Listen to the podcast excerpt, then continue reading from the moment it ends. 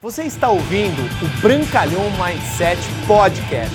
Aqui você vai encontrar dicas valiosas sobre empreendedorismo, insights e lifestyle para você começar a viver uma vida realmente épica.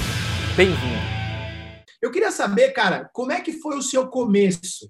Né? Porque eu falei assim, né? Quando eu comecei, você já era lenda. Eu não peguei aquela parte do Caio se cadastrar, do Caio fazer a lista, porque a galera acha que você né, é, um, é um ser iluminado que já chegou pronto para o marketing de rede e virou diamante, né?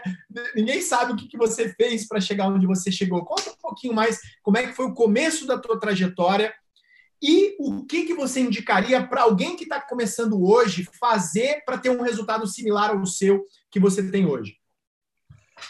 Bom, não, obrigado pela pergunta. É muito importante a gente, a gente trazer, porque identificação, né? É, cada fase ela, ela tem a sua peculiaridade de trabalho, cada fase ela tem a sua, sabe, o, o seu detalhe.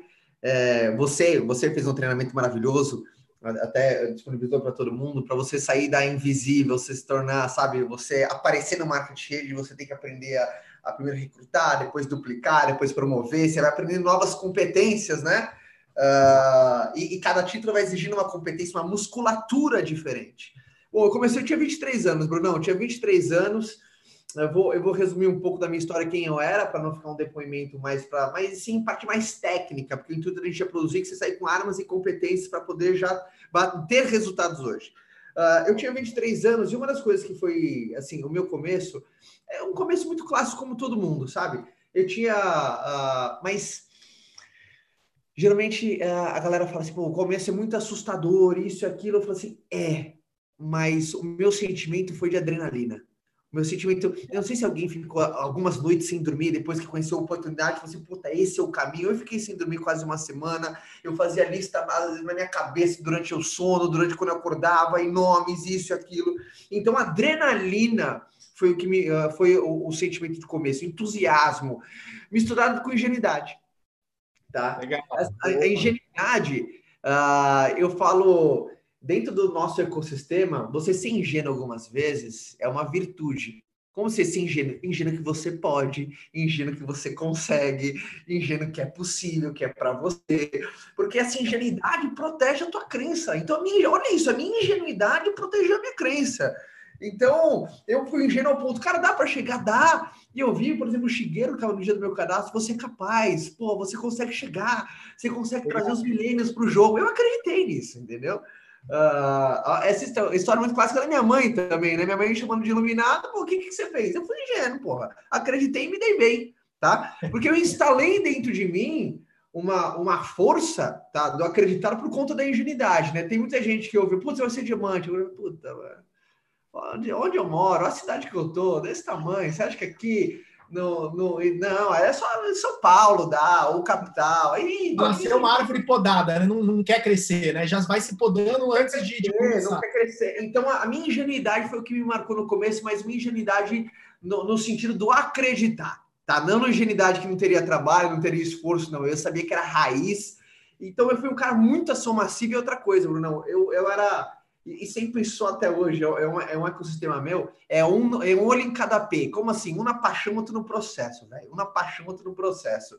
Por exemplo, no meu início, eu mudava de título, e eu, nos, no, principalmente os primeiros, né?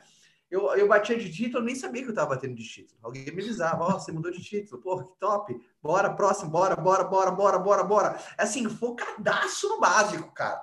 Eu sou muito focado assim, cara, o que, que me leva para frente? Ah, é A. Então eu só vou falar A e depois eu, a somatória desses A vai formar meu, meu, meu uh, sabe, uh, vai formar uma grande frase. Então, para todo mundo que está aí, é um na paixão, outro no processo. O que mensurar, para mim, eu era um cara que tinha muito assim, muito ansioso, não ansioso, mas a minha, a minha tranquilidade vem da minha produtividade. Eu fico Perfeito. tranquilo quando eu estou produzindo. Eu me sinto bem quando estou produzindo. Eu me sinto merecedor quando estou produzindo. Perfeito. Tá? E, eu descarregava essa adrenalina, porque às vezes eu conversava com o Fernando, nunca mais esqueço. Falei assim, puta, Fê, eu, eu assim, eu tô ansioso, velho. Eu quero assim, eu quero. Então, assim, Caio, é, só faz mais, desconta no trabalho. Você tá com raiva, desconta no trabalho. Você tá com raiva, velho, desconta em trabalho. Tá com raiva, desconta em plano, velho. Tá com raiva, desconta em convite. Pega o teu telefone e massacra ele. Sabe? E assim, eu sempre descontava aquela, aquele desejo, aquele ímpeto de querer crescer. Eu acho que não era ansiedade a palavra, tá? Aquele ímpeto de crescer, porque ansiedade, sem exagero, pode ser destrutiva. Uh, aquele ímpeto de querer crescer no, tra no trabalho. Então, foi o que dominou o meu começo. Foi essas emoções. Não significa que não foi doloroso tomar os não de pessoas que eram influentes para mim naquele momento. Só que sabe o que foi foda? Uh, e eu vou contar um segredo aqui o meu tempo de reação era tão alto que eu não tinha tempo de lamentar um, uma situação que não deu encontro. Por exemplo, eu lembro quando eu tomei o um não mais, mais, mais duro assim que eu tomei no meu começo, depois de 30 minutos eu tive uma apresentação, porque minha agenda estava lotada. E olha que louco, eu patrocinei o cara depois do meu não mais duro. Incrivelmente parece que apagou o não mais duro. Olha que louco. Eu tomei um não de um cara que era minha referência, era um antigo sócio meu, ele era mais velho que eu. Lembra, às vezes, na época do, tá, você configura o cara como mais velho, tal, desde a época de escola, tal. Sempre foi boa pinta, isso e aquilo. E eu tomei um não muito duro dele, assim, a ponto de ser até mal educado não dele. Não sei se peguei dele num dia ruim. E aquilo, puta, foi. Eu não sei se você já tomou um não de alguém duro, assim, tá? Mas gosta. Só que depois de meia hora, eu, a minha agenda era lotada, depois de meia hora ele foi embora, eu tava num café ali perto da sede, no França tá? Você conhece? Depois de, ele foi embora, depois de meia hora chegou outro prospecto. E eu patrocinei esse novo prospecto, eu nunca mais esqueci o nome dele, Igor. E, incrivelmente apagou aquele não tão duro, velho. Você sabe, não tem nada mais mágico que você patrocinar um novo, cara, tá? Não tem nada, assim, e parece que a ação, essas ações positivas, elas curam as negativas. Você pode tomar 10 não, a partir do momento que você toma um sim, os 10 não anteriores a eles, agora não doeu mais tanto, não dói mais tanto. Então, enfim, esse comportamento fez eu ter um, um, um, começo mais abrandado. Não significa desafio, mas eu não tinha tempo de ficar ruminando o negativo, velho. Perfeito. Não tinha tempo de ficar ruminando. No pipeline, você tava ali, ó, prospecto, prospecto, prospecto. Era tanta atividade que os nãos, eles não, não interferiam. E, e, uma coisa que a galera acho que não sabe, assim, você tinha duas empresas quando você começou. Tinha, né? tinha, você tinha dois negócios, né, cara? Você tinha, ou seja, não tinha tempo livre. Ah, eu conheci o marketing de rede, eu trabalho das 8 às 6. É isso, né? Conta um pouquinho disso, como que foi a ação massiva, mais trabalhar em tempo parcial com outros negócios e como que você conseguia lidar com tudo isso? Uh, eu tive duas, duas estratégias primárias, assim. Primeiro, eu tinha dois negócios completamente distintos, meio antagônicos, assim. Eu tinha uma indústria que eu fabricava autopeça automotiva e uma de estacionamento. Ser um negócio, eu não sei quem teve ou conhece alguém que tem, ele é um negócio que ele, ele desprende um pouco da sua, da, da parte mais braçal, né?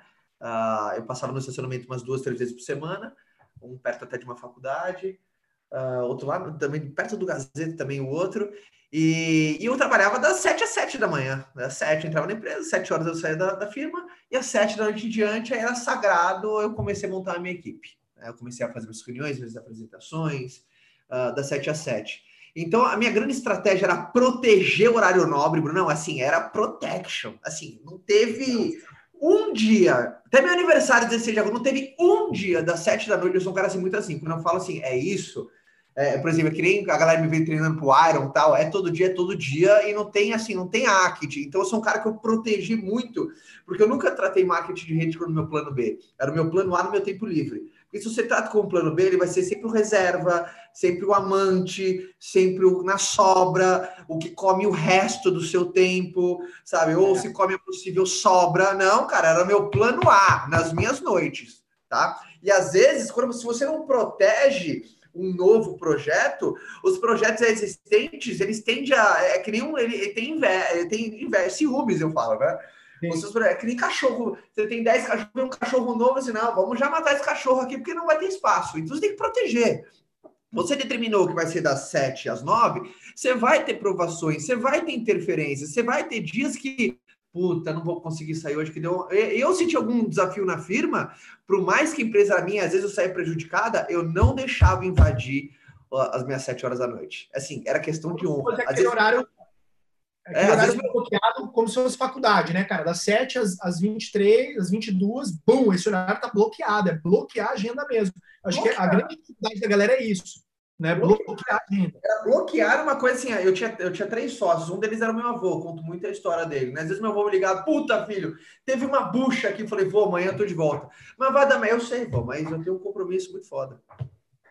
Não tem o que fazer, amanhã tá aí. Não é. negociar, como aprendi tá, às, vezes, às, vezes, às vezes, alguém fazendo a primeira parte, sabe? Eu saía, fazia uma ligação, alguém mostrando o plano, a primeira parte, eu saía, tentava resolver as buchas, mas eu não deixava de estar lá. É o mesmo princípio da tua família, cara. Se, se você não protege o horário da tua família, muito provavelmente você vai puta, tem que fazer, puta, não vai dar, puta, não é hoje. Você não vai ver teu filho, cara, tá? E não significa que cada escolha uma renúncia. Tem que telegrafar os momentos onde você vai negociar com a sua família, vou estar um pouquinho mais longe. Mas tem propósito. Mas eu nunca deixei urgente, que é que nem coelho, cara. A proliferação de coisas urgentes foge a nossa alçada.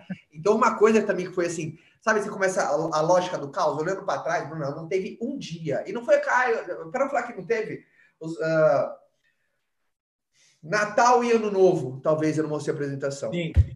Sabe, esses dias que. E assim, às vezes na família, dava alguns pitacos, mas todo dia, todo dia a dia, entendeu? Então, enfim, a estratégia no começo foi esse, assim. Obrigado por você ter ouvido o Brancalhão Mindset Podcast. Mas a nossa jornada não termina aqui. Me procure, me acione nas redes sociais. No Instagram, no Facebook, é só colocar Bruno Brancalhão você vai me encontrar. E também inscreva-se no canal do YouTube, onde eu entrego conteúdos semanais para você atingir um outro patamar na sua vida. Até lá!